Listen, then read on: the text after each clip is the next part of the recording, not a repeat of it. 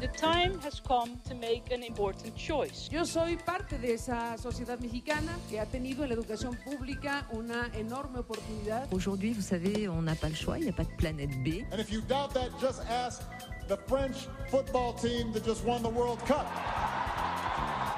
Esteri, il giro del mondo in 24 ore.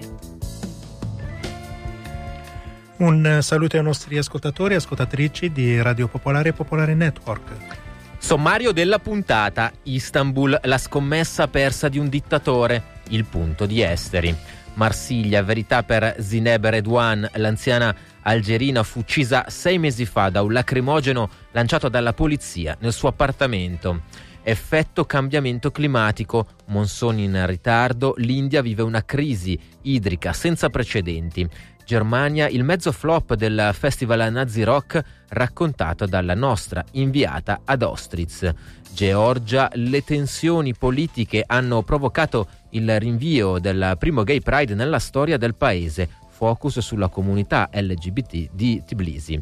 Serie TV, cosa recuperare e cosa aspettare. Consigli per l'estate a cura di Alice Cucchetti. Sul sito di Radio Popolare potete ascoltare Esteri e scaricare il podcast. Thank you.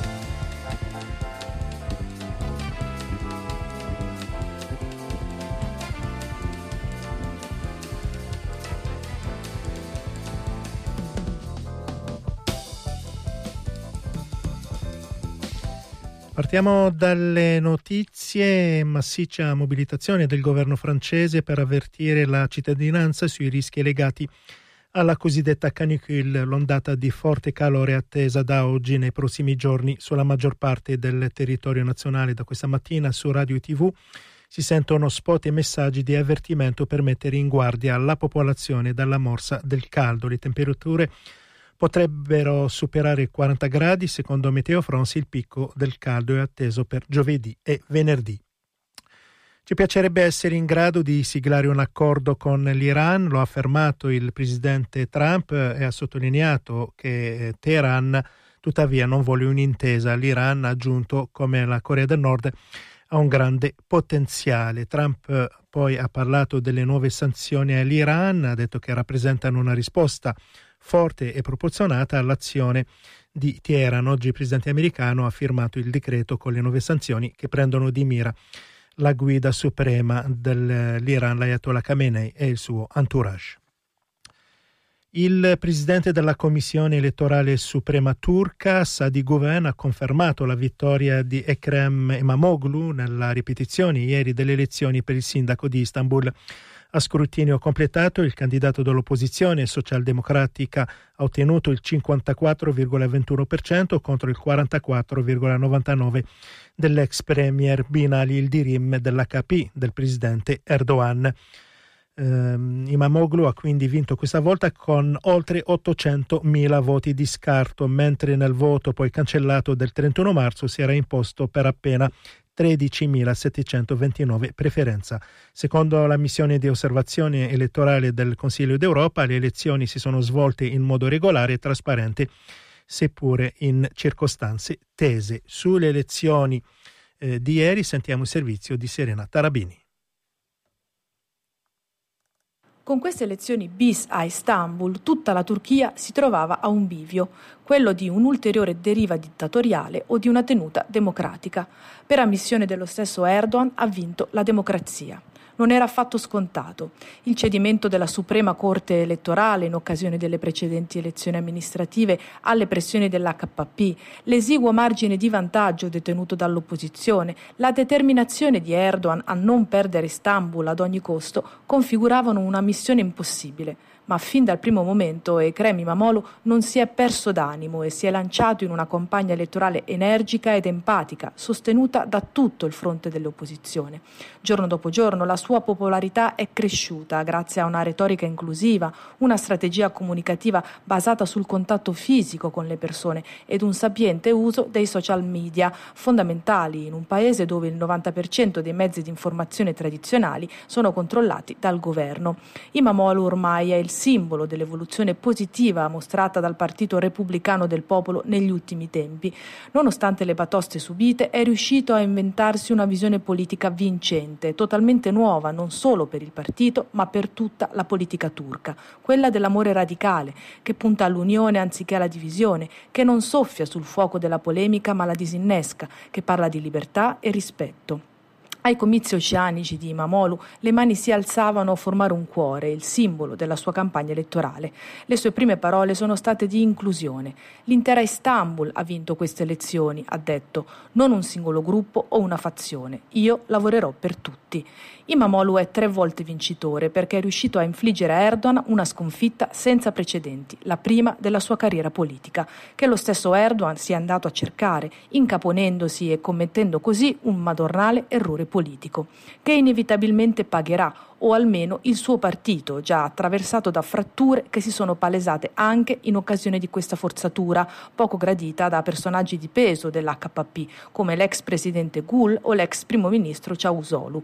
Anche il candidato Binale Ildirim, un suo fedelissimo, non si è mostrato mai particolarmente entusiasta per la ripetizione di questo voto.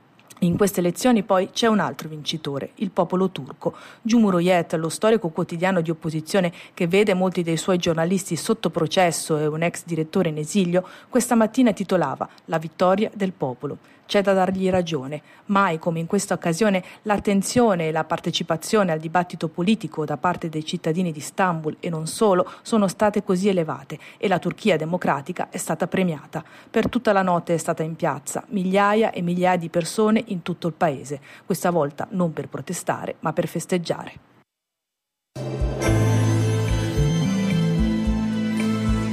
Esteri, il giro del mondo in 24 ore. Radio Popolare, Popolare Network.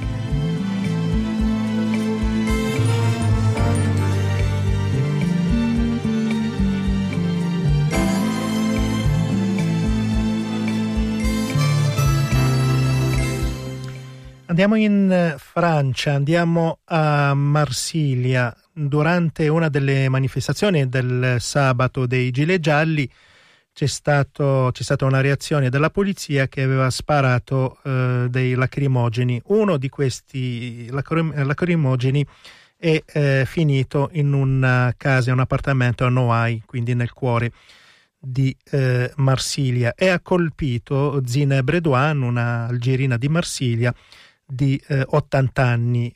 Morta, la donna è poi morta in ospedale il 2 dicembre scorso non c'è nessun eh, indagato e oggi Le Monde ha ripreso la notizia perché la famiglia di Zineb Redouane chiede verità e giustizia per eh, la loro mamma. Sentiamo il servizio di Francesco Giorgini.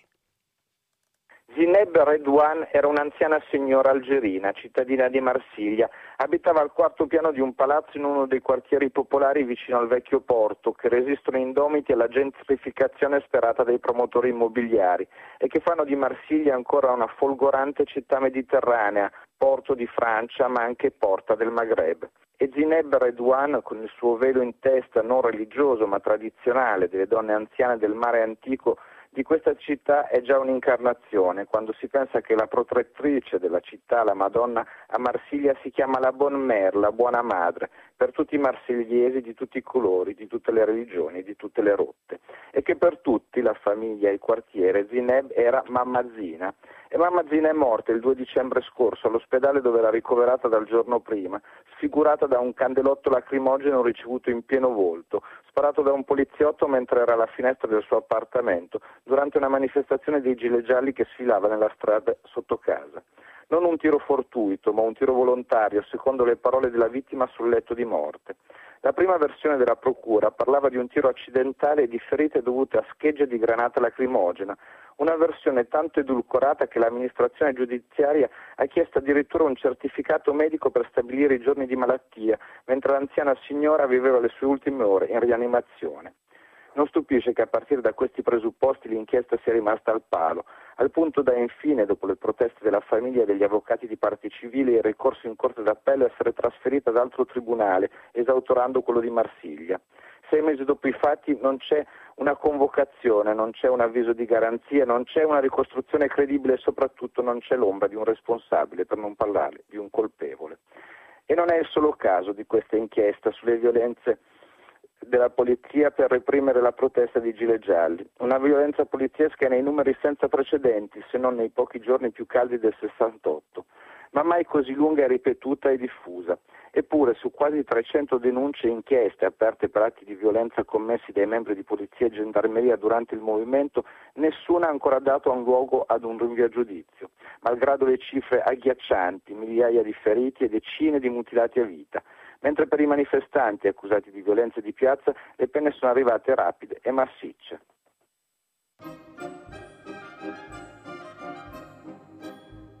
Esteri, Radio Popolare, Popolare Network, dal lunedì al venerdì dalle 19 alle 19.30.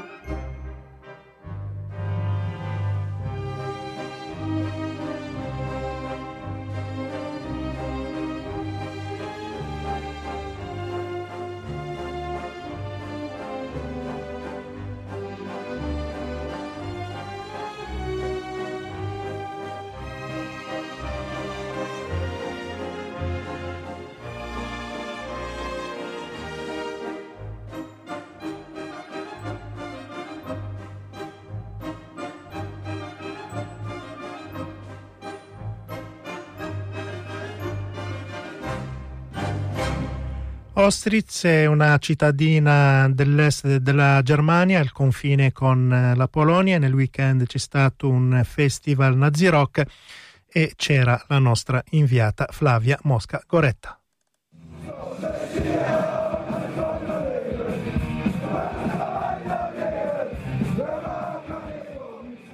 Magliette con scritte come Adolfo era il migliore, Germania noi tedeschi, razzista.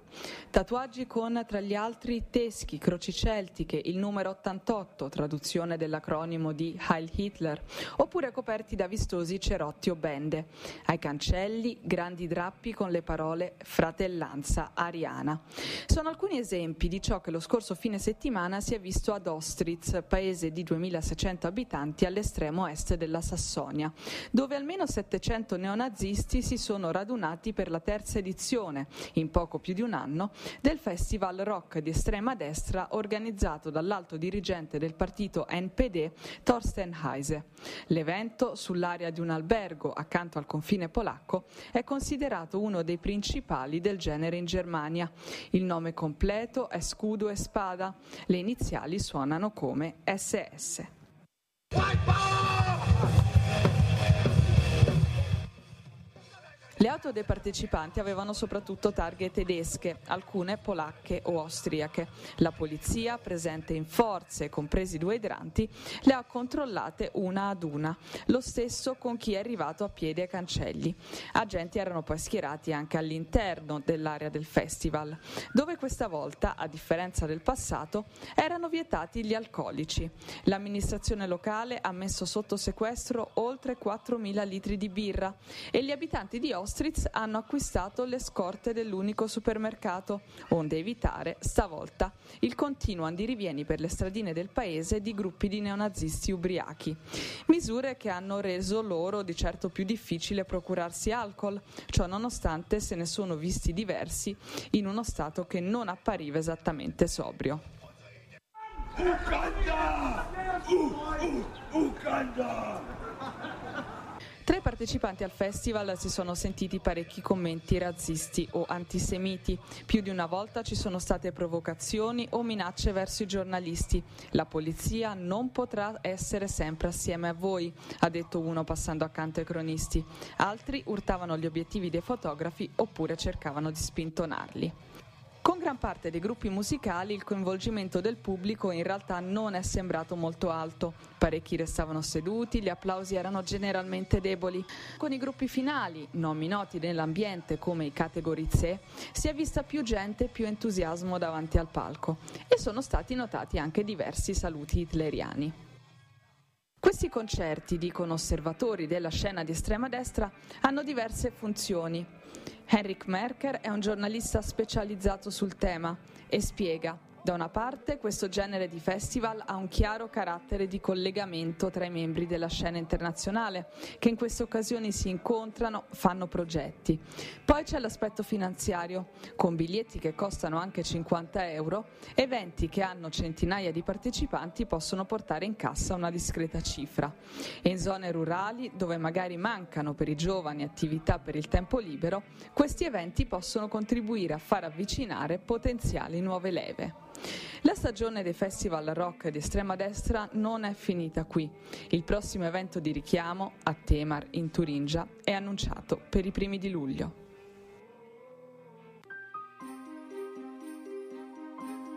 Fare Radio Popolare. Abbonati per sostenere l'informazione indipendente.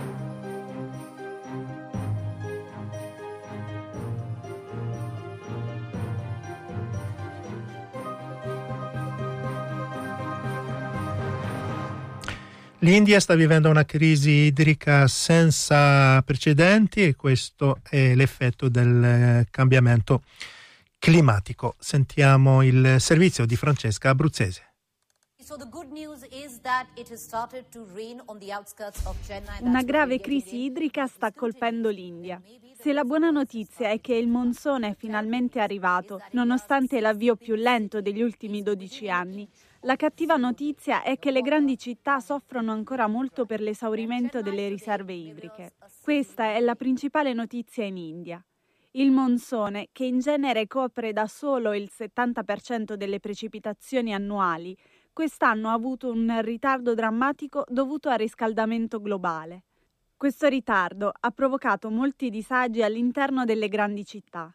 Gli ospedali hanno iniziato a fare affidamento sui rifornimenti delle cisterne.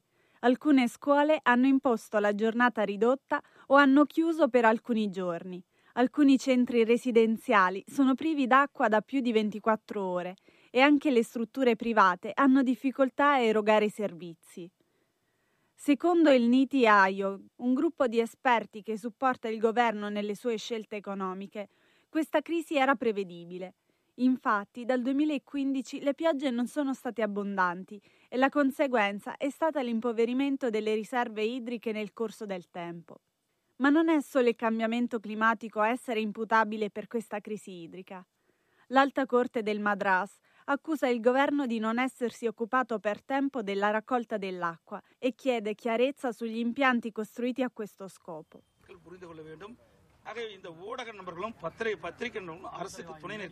E da Padi Palaniswamy, capo del governo della regione del Tamil Nadu, ha risposto a queste accuse dicendo che la crisi idrica è stata esagerata dai media e che sono state prese delle misure adeguate per risolvere la situazione. Nelle ultime 24 ore la pioggia ha iniziato a cadere su 10 regioni del sud-ovest dell'India ed è prevista un'ulteriore estensione. La crisi potrebbe comunque continuare nei prossimi tre mesi, prima che le riserve tornino ai livelli di normalità.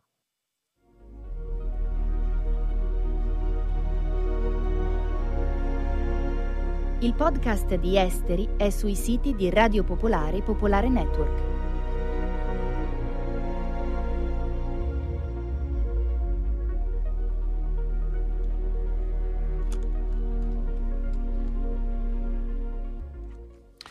Andiamo in Georgia, il partito del governo Sonio Georgiano ha accettato la richiesta dell'opposizione e ha dichiarato di essere pronto a un'elezione parlamentare anticipata nel 2020 basata sul sistema proporzionale. Non ci sarà alcuna soglia di sbarramento alle elezioni, ha detto il leader eh, che si chiama Ivanishvili, annunciando la decisione del consiglio politico del partito. La crisi politica scoppiata nel weekend ha portato al rinvio del primo Gay Pride eh, di Tbilisi e noi partiamo, facciamo un focus sulla comunità LGBT eh, georgiana con il servizio intervista a cura di Alessandra Puppi.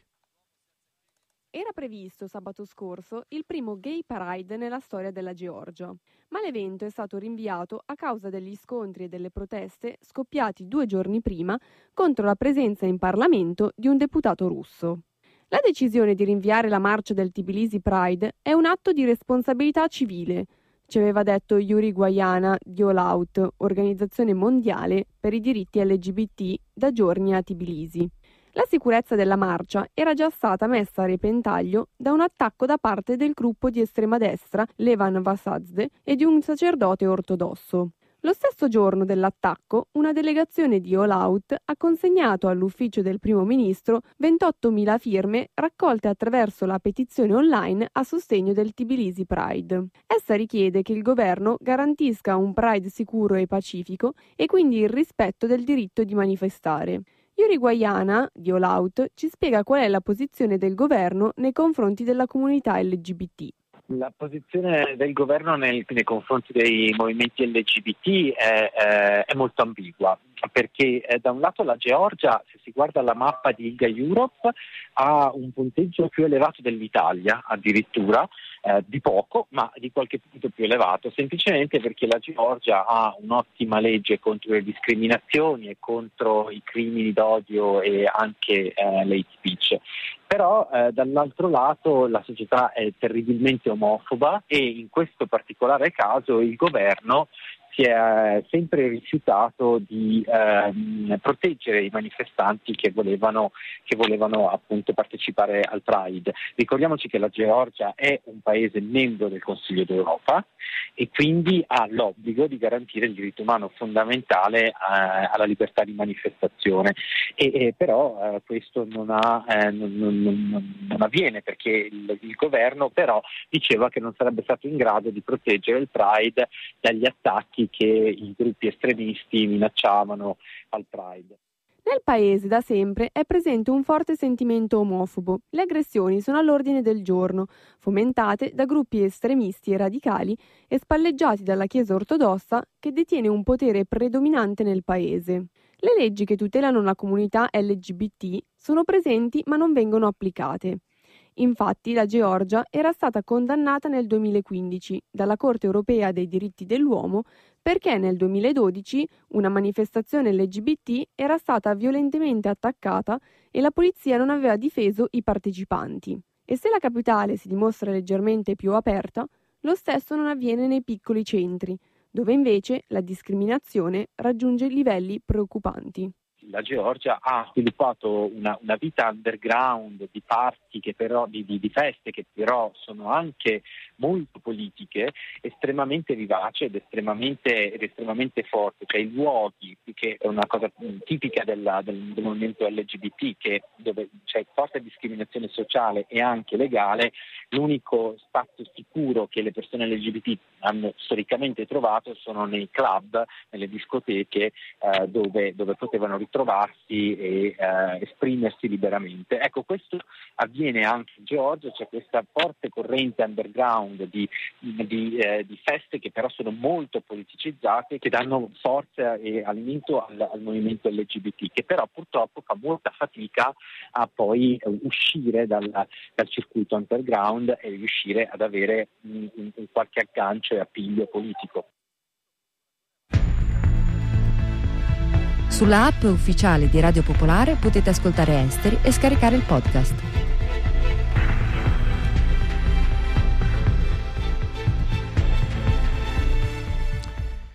E per eh, l'ultima puntata della rubrica dedicata alle serie TV, l'ultima puntata per questa stagione, sentiamo i consigli di Alice Cucchetti di Film TV. Prima tutti un caro saluto da Sciauchi.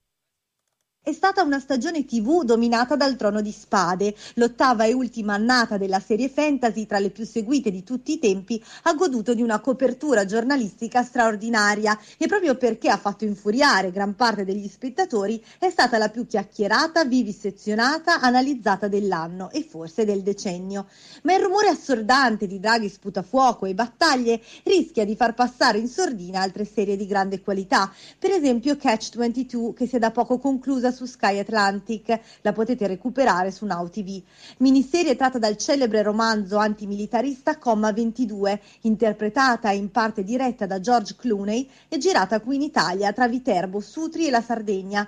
Ambientata durante il secondo conflitto mondiale, il protagonista è il pilota John Yo-Yo Yossarian, incastrato nel famoso paradosso delle assurdità belliche. Prova a dichiararsi pazzo per poter essere rimpatriato, ma siccome la guerra è folle, la consapevolezza di essere matto è una scelta razionale. Come uscire dal circolo vizioso?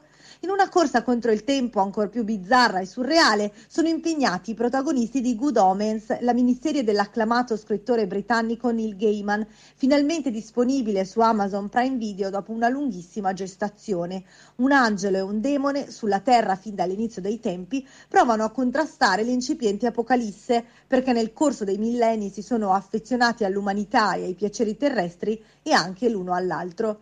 Da poco approdato su Netflix invece e assolutamente imperdibile è Rolling Thunder Review. Martin Scorsese racconta Bob Dylan. A 14 anni da No Direction Home, il cineasta torna a inseguire il menestrello sulle strade d'America con un lungo film che assomiglia a un documentario, ricco di repertorio e interviste, ma è anche denso di elementi inventati, ispirati alle tante possibili esistenze e maschere del cantautore premio Nobel, un po' sulla falsariga del bellissimo film di Todd Haynes, Io non sono qui. Durante l'estate che sta per cominciare, poi sono molte le novità attese, particolarmente in tema. La terza stagione di Stranger Things, che arriverà su Netflix il 4 luglio, celebrando la festa dell'indipendenza americana, è ambientata proprio durante un'estate cruciale, quella in cui i protagonisti ragazzini avanzano a tutti gli effetti nell'adolescenza. Il 18 luglio sarà invece disponibile la terza stagione di La Casa di Carta, il fenomeno spagnolo che avrebbe dovuto concludersi con la stagione 2, ma visto il grande successo internazionale, Netflix ha deciso di produrre di tasca propria nuovi episodi. I superstiti della banda criminale con le maschere di Dalì e qualche new entry dovranno fare un nuovo colpo per salvare uno dei loro e siccome estate fa da sempre rima con nostalgia, sono attesissimi due revival ancora sprovvisti di una data di messa in onda italiana. Prima quello di Veronica Mars, innovativa serie dei primi 2000 che mescolava teen drama e giallo noir, poi soprattutto quello di Beverly Hills 90210, purtroppo tristemente orfano di Luke Perry, scomparso quest'anno per un ictus a soli 52 anni. Attenzione però perché il nuovo Beverly Hills non sarà semplicemente il proseguimento delle vicende degli anni 90, ma una specie di finto documentario sugli attori della serie che interpretano una versione ironica di se stessi. E a parte Perry tornano tutti, Jenny Gart Kelly, Shannon Doherty Brenda, Jason Priestley Brandon, Ian Ziering Steve, Tori Spelling Donna, Gabriel Carteris Andrea e Brian Austin Green David. Scommettiamo che basterà risentire il famoso riff della sigla per essere trasportati indietro nel tempo e sulle spiagge assolate della California. E dunque, buon viaggio e buona estate!